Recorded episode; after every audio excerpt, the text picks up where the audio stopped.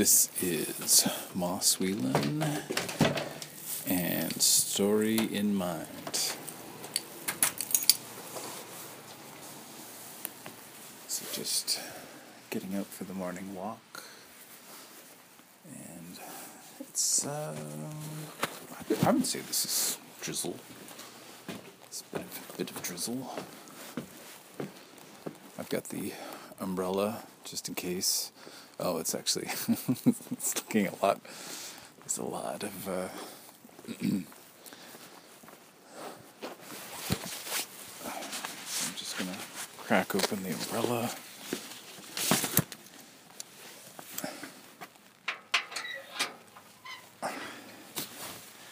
Go through the Stargate. Right. There's still snow. That's incredible. It's probably, let's see, it seems, yeah, it's quite hard and chunky. Before I forget, uh, my topic is kenning. And I'm going through uh, as many literary devices as I can. And just sort of say, building up and talking around the topic.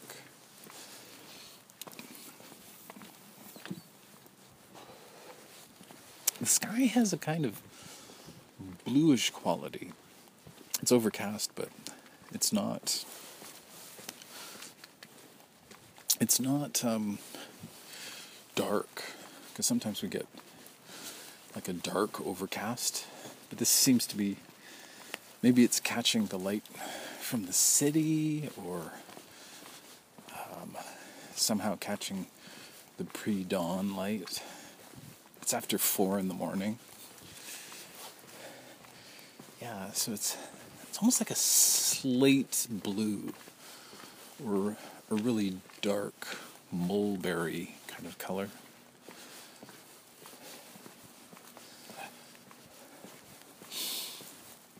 So kenning. Um, kenning is coming from the Norse and there's this tradition. And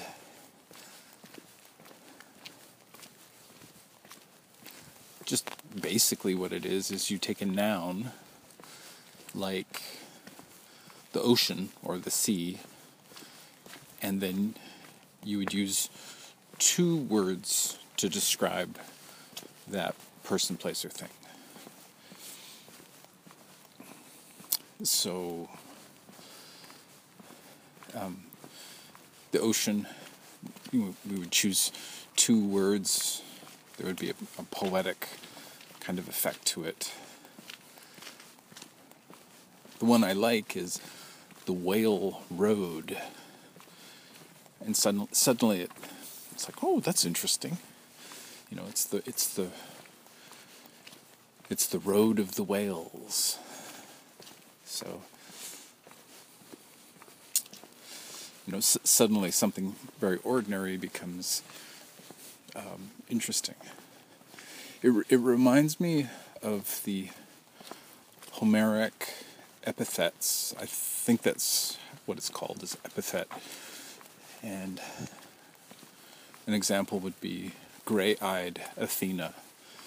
So every time we have a reference to Athena, it's often or usually gray eyed Athena. And there's something very interesting about that as well. So, gray eyes. Just thinking about my own situation. Uh, I have blue eyes, and if the lighting is just right, they actually look. It, it, it, it can change depending on the lighting. So I'm sure everybody's eyes are like that. But I've actually had moments where I'm going, whoa, you know, I've got gray eyes. That's cool. Uh, but say thinking about it, I'm sure too in the Greek, and then you have cultural context of you know what that means if you have gray eyes or why does she have gray eyes? What is gray? You know, it's black, mixed with white.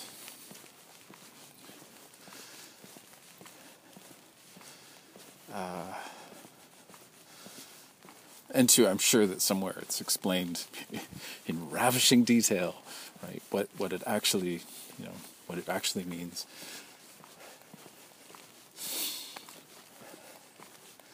So the kenning, you know, what what good is a kenning nowadays? I remember I read at least one saga, one Nordic saga for um, a college class, and I'd read some other things. I had a copy of the Eddas until I gave it away. There's this care package. Um,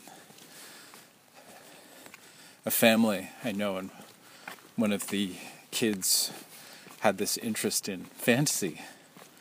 And after hearing this a couple times, I was, I was like, you know, aha, you know, this is a chance for me to sort of encourage, right? And who knows if this, um, if this kid is going to go on, but I, I think it's sort of say, it doesn't matter I can remember too as a kid, you know, sort of trying out a whole bunch of things. And even if it's, you know, part of the process of elimination, sort of say, you know, discovering it's like, okay, well, I don't like that, or getting specific, it could lead to, say, stuttering, stuttering English literature or something, or, you know, getting into something else. Uh, who knows where it will go.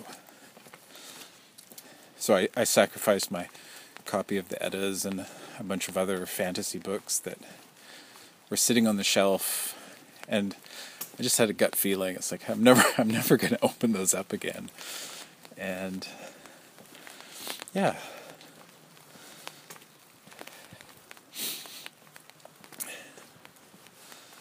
Um, one kind of example I was thinking of, it, there is a connection to the uh, the connection between the Anglo-Saxon, Old English, and Nordic. You know, it, you know, that's where it's coming from. The deities of the Old English, the Saxons it was the same, right? It was the same deities. The, the names were slightly different. And so kenning, you know, kenning is shared uh, when we head back. So there's there is a let's see Uh, I've I've read Beowulf a number of times, and I, I want to say that Kennings are there in Beowulf, and I'd like to think that it has continued in some shape or form. One example I'll give, specific to fantasy, is uh, in J.R.R. Tolkien's uh, Middle Earth, and that we get examples. I'm just pulling it out of the hat here. Oakenshield, and I've I've been thinking a lot about the naming of things because Tolkien has had, you know, he's got multiple languages on the go, you know, Elvish, you know, different families of the Elvish language. So, you know, why would there be, besides for the reader, you know, why why would he be using words like you know, English words, Mirkwood. And it, and two, that's not exactly English. I mean, the wood part is, but the Mirk is spelled M A R M I R K rather than M U R K.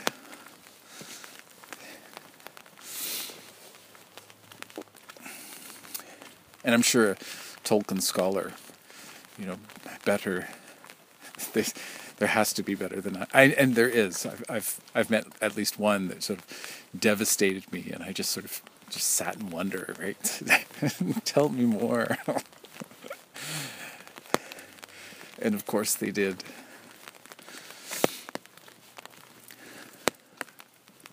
So, yes, and, I want to say that there's more examples in LOTR, and if I if I had you know, if I was sort of like looking at a website, I'm sure there's a website out there that you know sort of lists all the kennings that are in in uh, Lord of the Rings.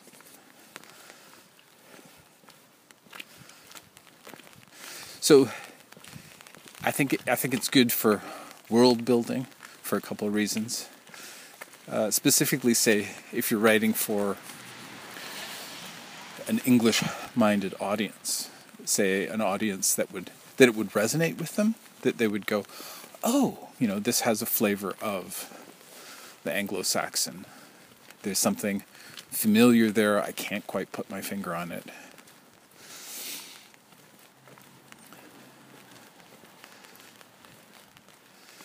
It is poetic. I remember showing uh, this fantasy cowboy thing that I'm working on. I remember showing it to another writer to get some feedback, uh, Mike Aaron, and his response was, "It's too poetic," and it was that was tough, but it was good. For me, it was sort of sitting there going, you know, do I want it to connect with people? Uh, say, do I want a clear, immediate connection? What can I retain? The audience isn't, you know, medieval, uh, courtly f- folk. Know, the, this is putting out uh, out there to a wide variety but still I want it to ret- retain the flavor. I don't want to lose the the feeling. What do I mean by that? One of the one of my influences is uh, Elric of Melniboné, which is Michael Moorcock, and when you read those stories, there's a definite lyricism, or at least to me, that sort of say, you know, I go, you know, there's something, there's something old here. You know, this is, it's not written in this kind of locky, you know, chunky journalistic style, which is which is good because it's so clear. One hopes, and and then you leave that and you go for the you know the uh, the magazine style with colorful flourishes, and you're allowed a bit more sort of uh, character, I suppose, or voice.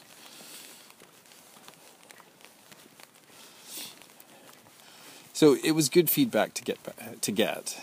Um, I think too, he was picking up on sort of leftovers from the first draft, which was much more poetic, I think uh, talking with a local writer, Patrick Bolivar, and he was he was suggesting even including a prologue that had this poetic sort of feeling to it that I, I that I had picked up from Moorcock, and the prologue was something like.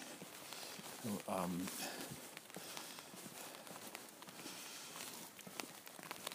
you know, these are the tales of uh, Corvus of Citadel, who you know did this and did that, and you know was the you know, the bearer of the green gun, and so on and so forth. You know, listen to my words, you know, and shiver with anticipation. And uh, Michael Moorcock had written this for Elric, um, his anti-hero, and I, I, into I think I actually got it from Michael Moorcock was standing up and reading this prologue, and it was it was entitled uh, the, "The Chronicles of the Black Sword." I think that's what it was. I'm sure I read something similar somewhere else, but it gives this it gives it this kind of feeling of the, you know a, a slightly medieval like you're kind of opening up this old book and, and it's basically giving you a summary of it's, it's it's like the blurb on the back cover right it's just selling you the book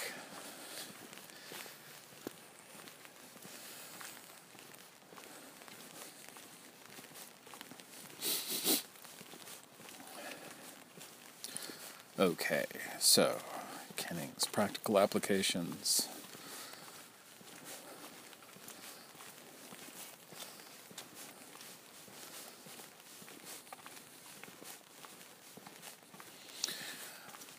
I think it would be most useful in brainstorming and say you have a character and you kind of want to sum them up.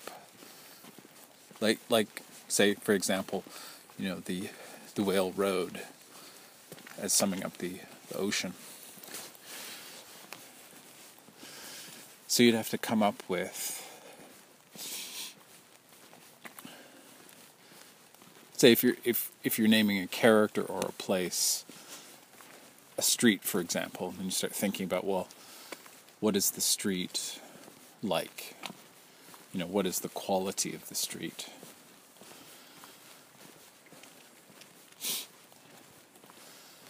The first first street that comes to my mind is Mornington Crescent, which I keep coming back to.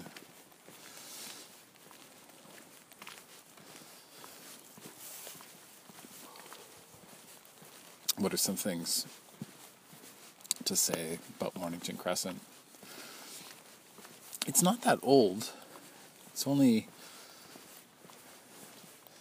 you know um, a um, hundred something maybe maybe 150 years old, and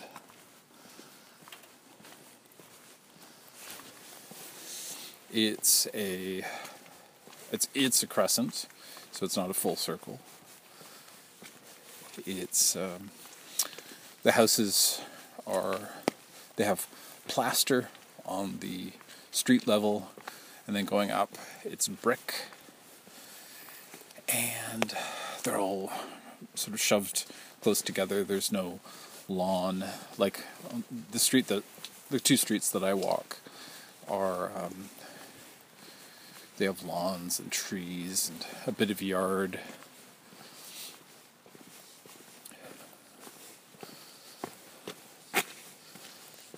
But this um, this the crescent that I'm thinking of, it's it's not like that. It's and two, I, I, have actually, uh, I, I, I am obsessed or was obsessed. Maybe it's maybe the obsession is over, but I actually went online and looked at uh, real estate listings for Mornington Crescent. Say people who were, uh, you know, renting a room or uh, selling a place.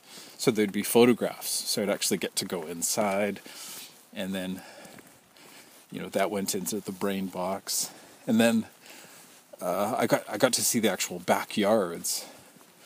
I was able to see a bit of the backyards using Google Maps, right? Just sort of oh, there's backyards, and that kind of changed how I viewed the streets because say just seeing the exterior, I had this notion of the streets as not quite Mary Poppins, but uh, uh, pretty close. pretty close. Actually, I'd like to revisit it and see, um, because my understanding is that there's an actual house in Mary Poppins, whereas in Mornington Crescent there's these there's these places, but they are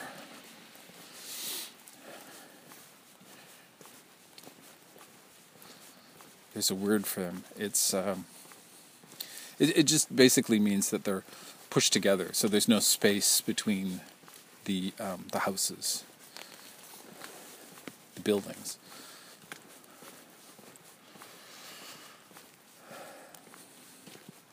What else can I say? I've I've looked at old pictures, say going back to, I think it had uh, cobblestones, and I see. I seem to always sort of drift back. That for me, it's kind of like a template, or there's something going on that I am I'm drawn to.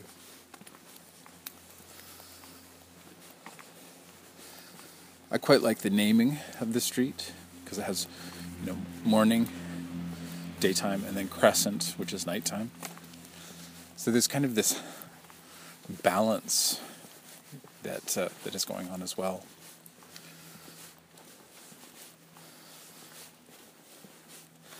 So how would I come up with a kenning for that?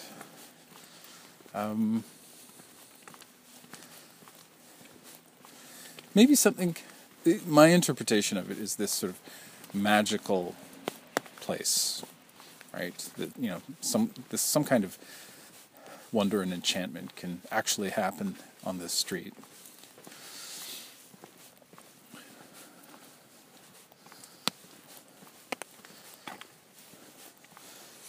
But the rules of kenning say that it has to be um, it's it's one noun. So that that's where I would have difficulty with my street. Uh, an easy way for me to get out of this would just to say, okay, well, let's focus on let's focus on uh, street or crescent, and what is a crescent? Uh, it's um, some first thoughts are moon slice, and I'm liking that because it's sort of like slice of pie.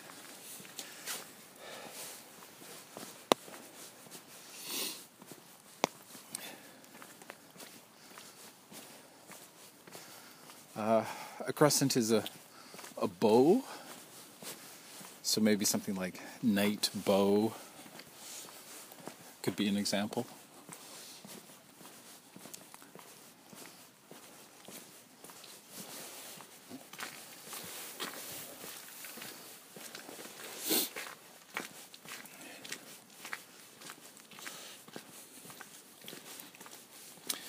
I was seeing some people talking online about about poetry and poetry being slammed and I wanted to respond, but then I, my professional side stepped in and said, "No, don't get involved in this." But it is something I think about because it's uh, it's such a it's such a two-sided story. Like, say, it gets into you know expressing yourself versus the art and craft of it. And I wrote bad poetry for years, you know, and I, I was puzzled why it wasn't published. Like why don't why can't you just write something? Maybe play around with it. You know, but you know, why wouldn't that get published? And two, and then I found out, you know, that there's a huge long list and not just that, there's a huge long lineup. There's people who are they're more invested. They are willing to play the game. I think that's the thing is that I'm not willing to play the game. I got very close. I think I've had one thing published, but it wasn't it, it, it was it was an interesting, odd sort of situation. Like I say, it wasn't a poetry thing, and and it was very it was very kindly done, and it was relevant, but what was it? It was like an, it was in an archaeolo- archaeological journal.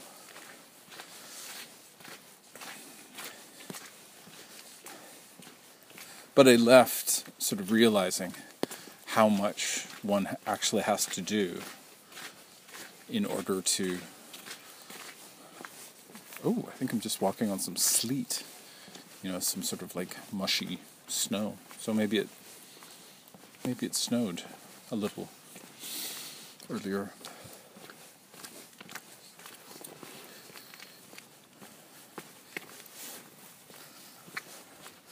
Yeah, uh, I could spend the time to do something that for the approval of others, but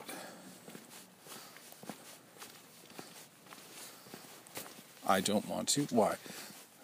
Because say when I'm when I'm sitting down, it's it's a wonderful, great experience. But as soon as I'm doing it for, you know, to get published, for me there just seems to be something something wrong with that. And the thing is I can do it, but I don't like it. Like I don't I don't like the um, I don't like the end result. Right? So it's sort of like say taking taking sort of the pure thing and um, making it less so. And I'm sure at this point a lot of people would be standing up going, Yes, exactly. You know, all all pure poetry must be published. And that's where I would disagree. Because, you know, I've studied the classics. I get it, right? I understand what poetry is and what poetry can be. But and two, what poetry isn't. Right? And pure poetry is not. it's not poetry. It's not literary um, poetry.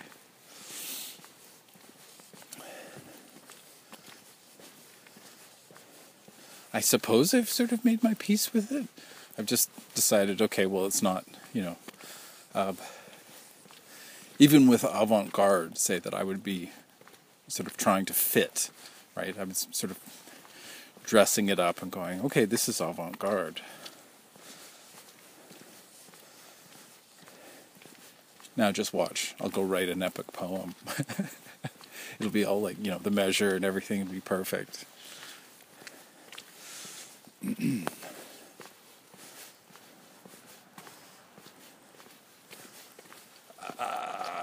I, I think the last sort of my last um, foray into that was, say, studying. I was learning that what I had been doing was confessional poetry, and but also that I really disliked it after discovering the New York School and that there was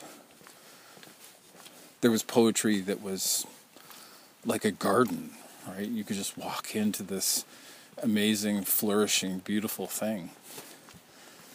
And there's an argument there waiting to happen. Uh,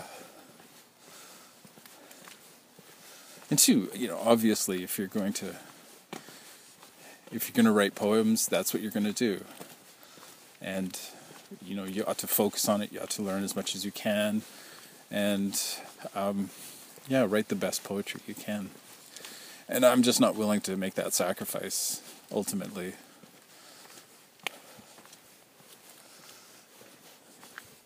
That said, I have a lot of moments that I get um, from poetry, or say, um, like say the ekphrasis. There's a lot of poetic devices that I'll find myself using in literature, like sort of writing, uh, yeah, the fantasy cowboy thing. You know, there's an ekphrasis, boom, right there. But at the same time, I'm I'm not sort of standing up and saying, you know, oh look at me, you know. it's more it's more just the toolbox, right? I want to create a certain effect. I think that's the other thing that distinguishes that I see I see poetry as art versus fiction, etc. Uh, prose, there we go. I see prose as something that is more. Uh, forgive me, I, you know. For me, it's brutal. It's it's brutal. It's real. It's it's storytelling, but it's not the um, not not the stuff. Morning.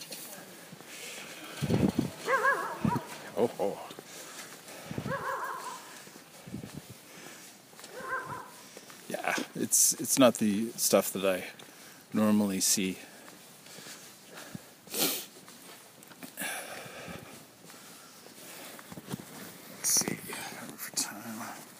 Oh, just halfway.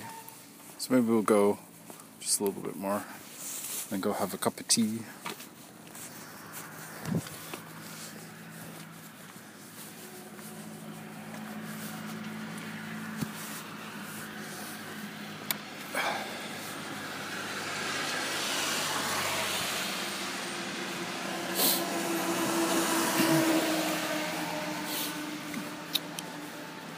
Guess too, kenning. It, it's another example. Would be that I'm writing. Um,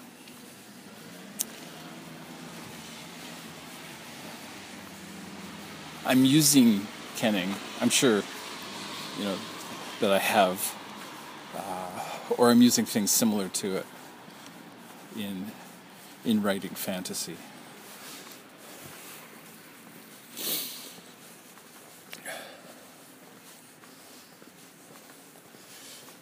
It would it would fit quite well with the cowboy fantasy, less so with the uh, the Terrapin fantasy world because Terrapin fantasy world is very, to my mind, it's contemporary, and perhaps say spoken, a spoken kenning like in dialogue rather than using it in the um, the narrative.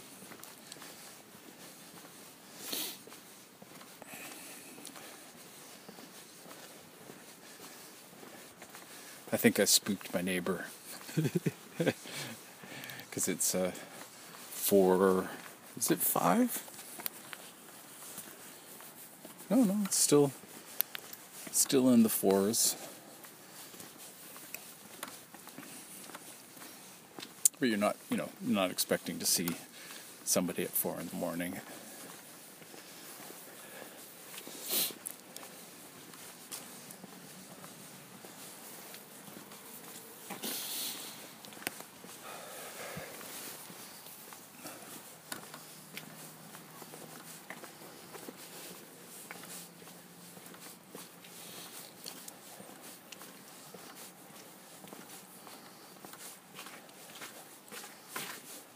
Thought I was just having it was, you know, well, why use something? Why use like this? Why not just let this old stuff fade away? And I know for Tolkien it was this feeling that so much had been lost. And it's weird because you say even if it hasn't been recorded, you know, he's still got access to all of these Norse sagas and you know all of the Anglo-Saxon gods and goddesses were the Norse god and gods, gods and goddesses.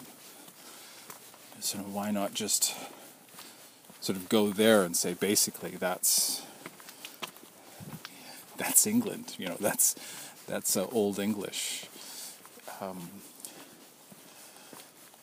but obviously it wasn't enough, you know, and there was this, you know, notion that there's got to be so much more than Beowulf.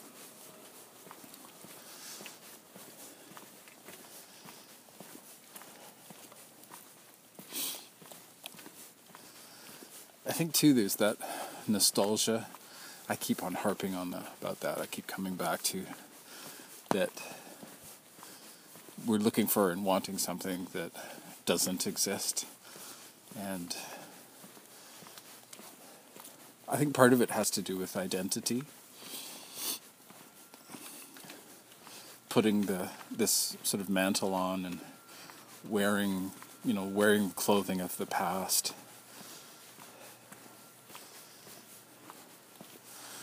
I'll see people getting quite into heritage and tradition as a way to define themselves. But it still feels kind of external to me. It doesn't. Uh,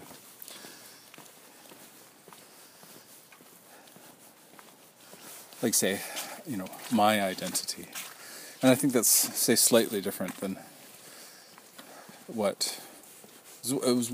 At least one person on the internet who was quite adamant about their ethnicity.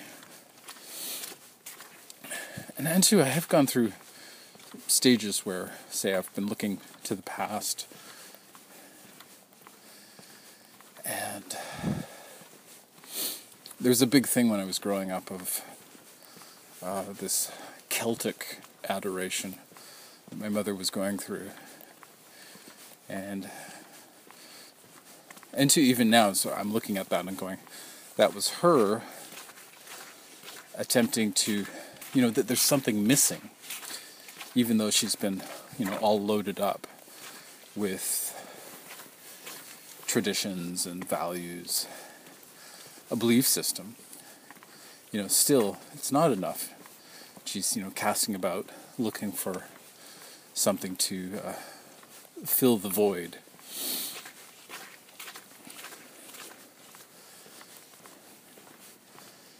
So I'm sort of seeing it in a similar kind of way.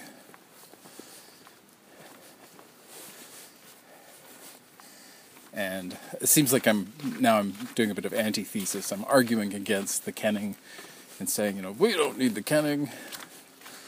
You know, so what is it that the kenning provides?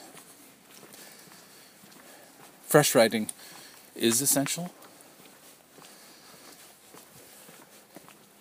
We are going to use cliches in whatever we write. That's just normal and there's knee-jerk reactions, like say people who you know they don't want to use the word said, right? Because you know, it just doesn't it doesn't look like it's enough, right? Why not use something? He you know coughed, right? Give me that cup of water. He coughed, you know, comma, or is it exclamation mark, quote, quotation mark. He coughed. Period.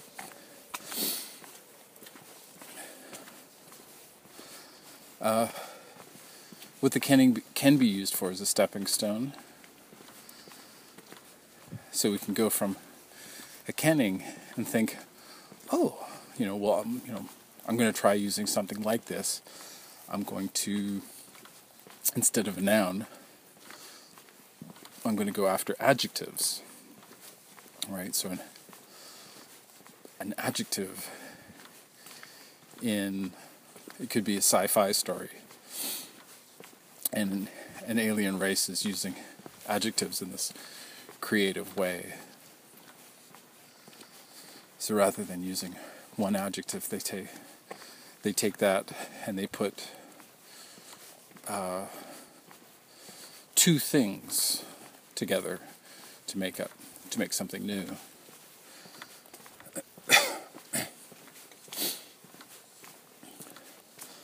But yeah, so I'm I'm just it it can it, this old stuff can lead to something new. New ways of doing things. It's so weird sort of being at this point and I'm that I'm seeing this repetition of culture and I don't know if the rest of my generation is looking at you know, sort of how uh, culture is being regurgitated and how sort of it always was. I'm even thinking of my mother's hippie days, and that this was a regurgitation. And the more I look at it, I go, it's like, well, you know, they they can argue all they want about, you know, that it, it was this great moment, this great time, and all these great things were being said, and great music.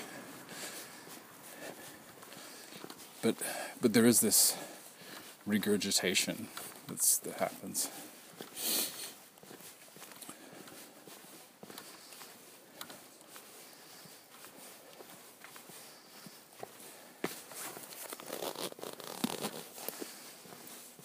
So who used the kennings? I've just remembered um, Skald, and I think that's I think I have it right that that was the the Nordic um, poet or bard, and so the Skald would not just relate stories, but be sort of um, recording them, and at a certain point that we would have these written accounts that, that used kennings and other poetic devices uh, as as the story was recorded. One of the controversial,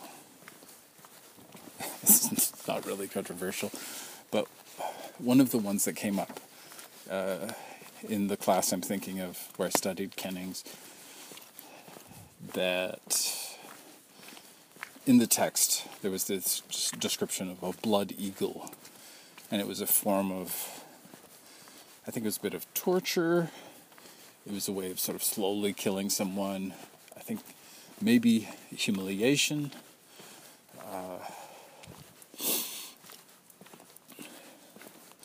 but there's this discussion right? Because it's two words. You know, is it a kenning?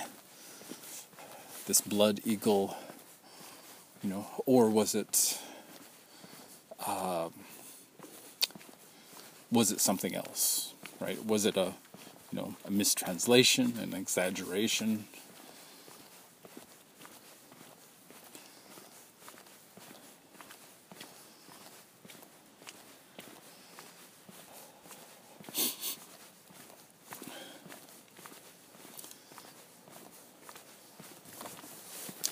It's interesting how, say, scholars will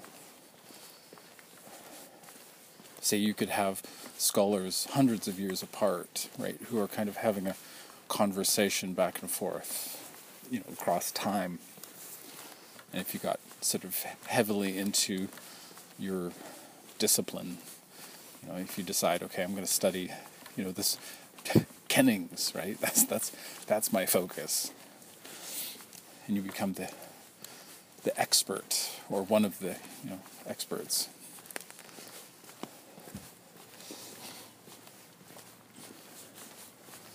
I've heard that it's very um,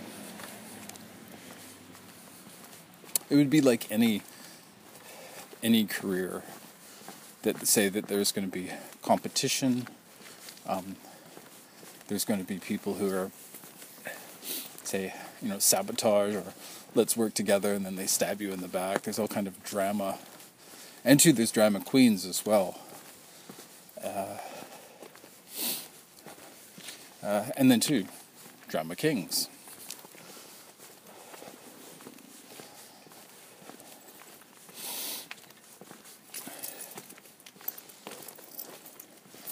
So I'm just imagining the skull skalds all those years ago that they would be quite impressed that you know their work and it made it to the science fiction future.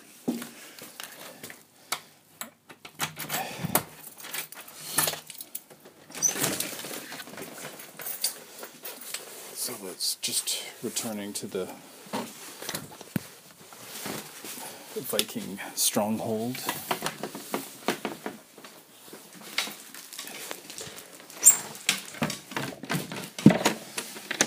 just thinking as well that this, that's just one culture. And really, I haven't dabbled in a lot, but every culture has their, you know, form of literary devices and poetic devices. There's other kennings out there.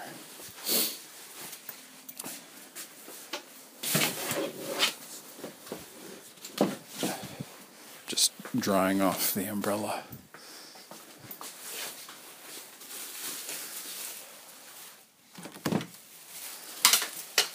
Now, popping something in the fridge. Let's put on the kettle.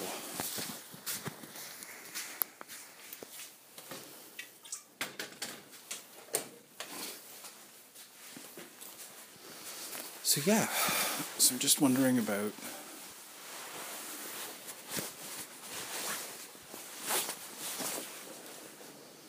all of the all of the devices that aren't on literary devices that aren't on Wikipedia or the internet that say you could really dig deep and just thinking about my own background I have a, a, a bit a tiny bit of Hungarian and uh, uh, and some Hungarian there's some French in there. Um, yeah, so I'm thinking about that and going, you know, oh yeah, um, I have had a chance to look at some Hungarian, say, you know, mythology that would be sort of, you know, around the same time as the the Norse, and really interesting. I found it very interesting, and and I always end up in Proto Indo European, and getting these ideas from from you know that notion of the past.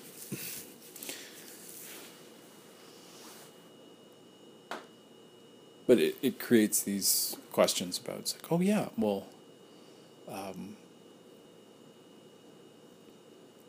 to go look for something like kennings right and and see if I can find something to use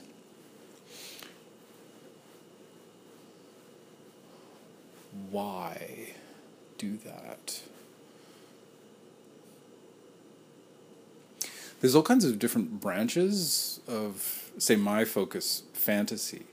There's all kinds of different branches. There's things that fall into fantasy that I would sort of grumble and say, well, I don't know that, you know, it's not really fantasy. There's um, urban fantasy, contemporary, that's very um, what, how can I say it? I always go to Anne Rice. I always think of Anne Rice and go, um, like say her vampires, and I'm surprised that she hasn't done werewolves yet.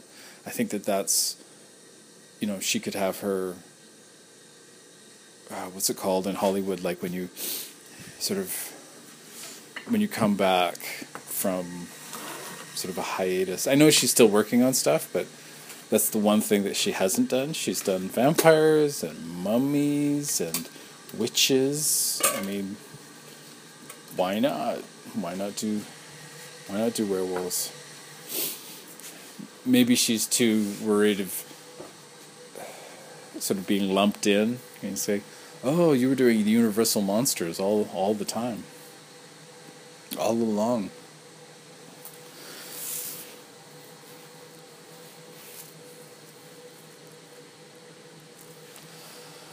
I know a number of writers who are who are actually mining, um, you know, the Nordic Nordic myth and culture and the sagas for story ideas. That their fantasy worlds are very much. Um, it's kind of like continuations, like that they're steeping themselves in in these stories and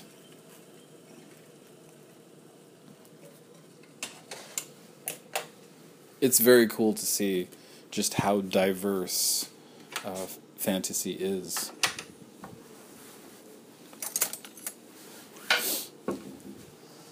I was asking one writer about um, he's talking about his a story that he's working on, and he's saying, you know, it's post-apocalyptic and it's in um, Africa, and he, he, but but there was sort of a magical part of it. So I responded back and I said, you know, we, would you call it?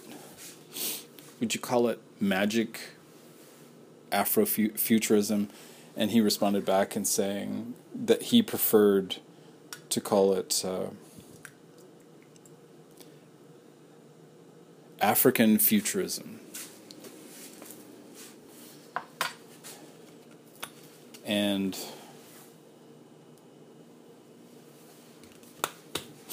that made me think of um, so you wouldn't you wouldn't say you wouldn't say an Afro American, right? And and two, it's interesting because I, you know, usually if I said Indo, right, I wouldn't say I would I would say Indo Canadian. I wouldn't say Indian Canadian because of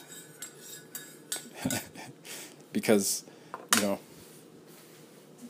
he, here the reference is to uh, you know a, a term that you're not supposed to use for the First Nations and Native Canadians, right? So it's it's been sort of co-opted by, you know, and it too it still exists as a as as a legal term, so it's it's not something that just sort of you can just disappear. It it does show up. Talking about yeah, so that yeah, so it's interesting the terminology.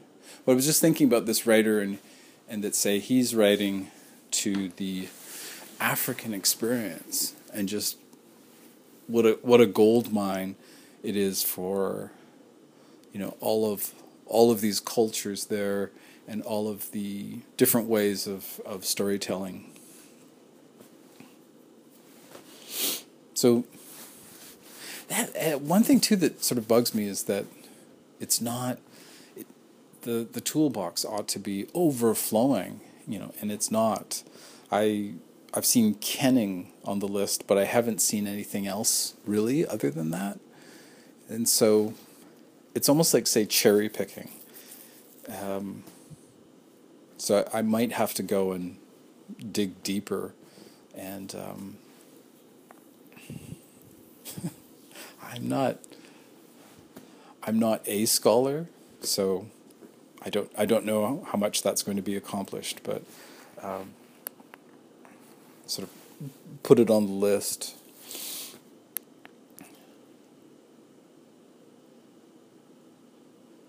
Yeah. So what um, what kind of literary devices do you like? Is it uh, do you prefer to to stay sort of close um, to the, to your material that you're not sort of you're not leaving? You know, um, how much influence do you allow from from other cultures? And it's so such a tough thing too because kenning is actually part of the English experience, right? That there's there's examples of it there. Or say, you know, there are, you know, st- um, studying English lit. You know, I would find myself reading people who were inspired by, um, say, the haiku or something, or somebody had written a haiku, you know, but you you end up reading it uh, as English literature. There's a guy on Twitter, and he does haiku.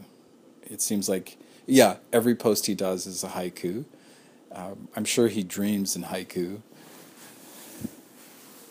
But it, it's also a bit weird because it's not a haiku, it's just sort of his tweets happen to be haikus, the haiku form, but they don't um, they don't necessarily have the same punch of a haiku, right? Um, So I almost feel like I couldn't say that they're actually poems. this feels almost full circle coming back to talking about poetry. Um, and and that's that's basically the upshot of uh, kenning is that it is it is talking about something, and there is a kind of magic that happens. Um, you know, every day you're talking about, say, the ocean, the sea, the bay or inlet where you live, the beach, and all of a sudden, you know, the skald says something amazing, right? Like, you know, talking about the whale road. You know, let us, you know, go on a trip on the the whale road.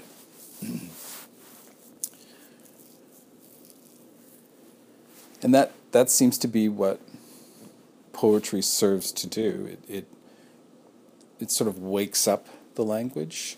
It it uses the language in inventive ways. Um, it it opens it opens up the language. There's there's the art that I was I was mentioning earlier that poetry seems much more artistic. And then you know disagree or agree, but um, even even showing Mike um, something I was working on, he was saying it's too poetic, right? So that for him, he sort of has that category, and to you know everybody, myself included, that there's this category of something that is a poem versus you know something that is prose. Um, that things happen in in the poetry w- world that you know, in the prose world, you're going to have a more realistic, and then the poetry that something unrealistic is happening, and yeah, I'm I'm I'm liking where this thought is going. That it's.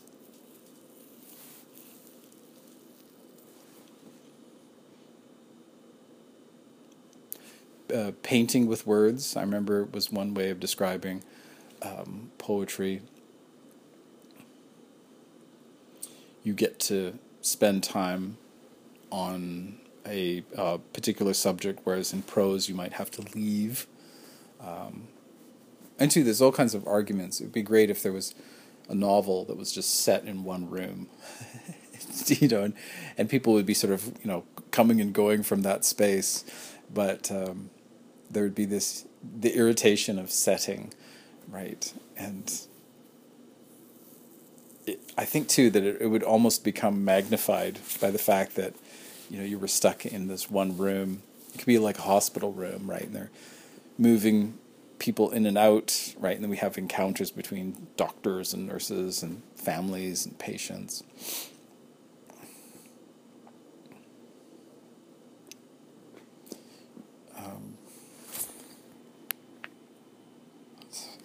So we're pretty much there. Thank you for listening. I, I, I, I think I've made some points, but I have I just have this feeling of not um, it, it, almost like there's this something that has is sort of blocked the blocked the artery, right? That uh, there's, there's been a bottleneck experience. I'm going, what is this thing that's in the way? Um, it's almost like writer's block. And um, hey, if you haven't tried sprinting or writer's sprint, I totally recommend it for just sort of getting getting things happening, being productive. Um, sprinting, it's say you know it, it's it's the experience of you know you're doing this thing with other people, you're doing your own thing, right? But you're kind of cheering each other on and um, it's a different sort of experience because you have word counts and things like that, and uh, yeah, it, it, and too, it's something that I want to I want to get going. I I moderated it once, and I want to I want to do it again. Sort of set up with some other people who who said that they were interested, and sort of like you know, it's like hey, maybe I can get these two people. We can you know, get on the same page, same time zone or something, and you know, and uh, do a sprint. Well, that about wraps it up. And um, yeah, go try a sprint, try it. And or you know set it up with some people and uh, just so you can experience it and then decide if you like it or not. Um, it's just good if if you're just feeling like you're not being productive or uh, you've you know you've got writer's block. All right, take care.